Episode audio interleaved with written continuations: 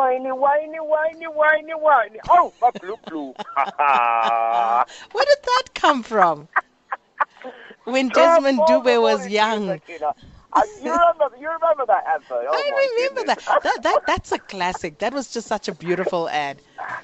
Absolutely, absolutely, Sakina. I'm hoping you're enjoying yourself there at the centre. At the what do they call it? The Rock. Yeah, well, apart from freezing, it's all good. Uh, but uh, uh, depending on the numbers to keep us warm and all the activity here. Absolutely, absolutely. Uh, Speaking of numbers, Asian shares rising after the Bank of England launched their Brexit stimulus campaign. It was not surprise at all, uh, Sakina. We know that there were plans, obviously, to make sure that they get back confidence into the market. We knew that there's going to be serious problems with regards to uh, the uh, emerging market space in which the UK themselves participate in because they had to reignite sort of confidence back in the fact that the Brexit will be a smooth transition and that they will be able to get even better investors going forward. We know that the EU is not happy with this particular package because obviously, like I said before, the uh, United Kingdom still remains the hub of economic activity for the Eurozone, uh, just like Germany and France have been as well. But I think the bigger portion is uh, the UK and London, particularly in terms of being a financial hub.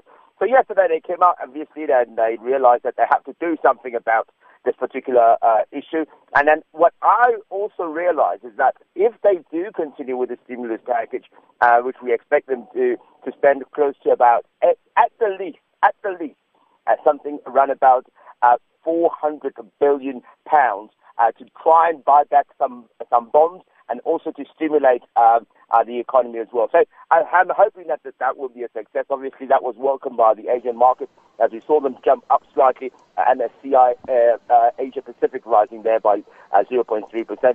And also, if you look at the world stocks on the average, were also up by about the same amount, 0.3%. The Nikkei in Japan was also up by 0.6%. So welcoming, welcome news, uh, all in all, Takina, to be honest with you. Seems like everybody was happy to hear that the Bank of England will continue with the stimulus package. And then, Clive, the gap between emerging markets uh, and uh, Standard & Poor's 500 almost reaches record highs. What's going on there? The, the reason why that is, is there's two reasons for it. The first one is that this gap is widening, has been widening since the uh, beginning of, uh, since, since the, uh, uh, the, uh, the recession, obviously. Um, and what happened there is that, you know, um, the, uh, they've not been able to merge it back towards, uh, towards each other again or to, to, to actually decline it. Reason being, shares have continued to grow, and those of the developed markets are far too saturated uh, for them to go back and into the peaks that they used to perform at. If you look at the analyzed numbers, in actual fact, the, the gap is actually wider than what we see currently do, happening uh, in that particular board. And Standard & Poor's obviously saying that they, uh, the, the shares, the shares, let's talk about the shares themselves, uh, they have done relatively well on the U.S. market um, and mostly have to do with the energy stocks. Um, and I'm thinking that today we might see some declines, particularly on the ones that are relying on the commodity prices, because that has been declining as well. So I'm expecting that we see today a different picture altogether.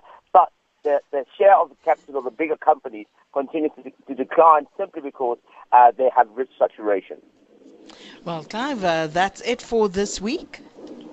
That's it for this week. And uh, votile, votile, uh, pelile, manje, uh, we, we must go back to work. And I just want to say to the lovely South Africans, what's up? Weekend. Siggy.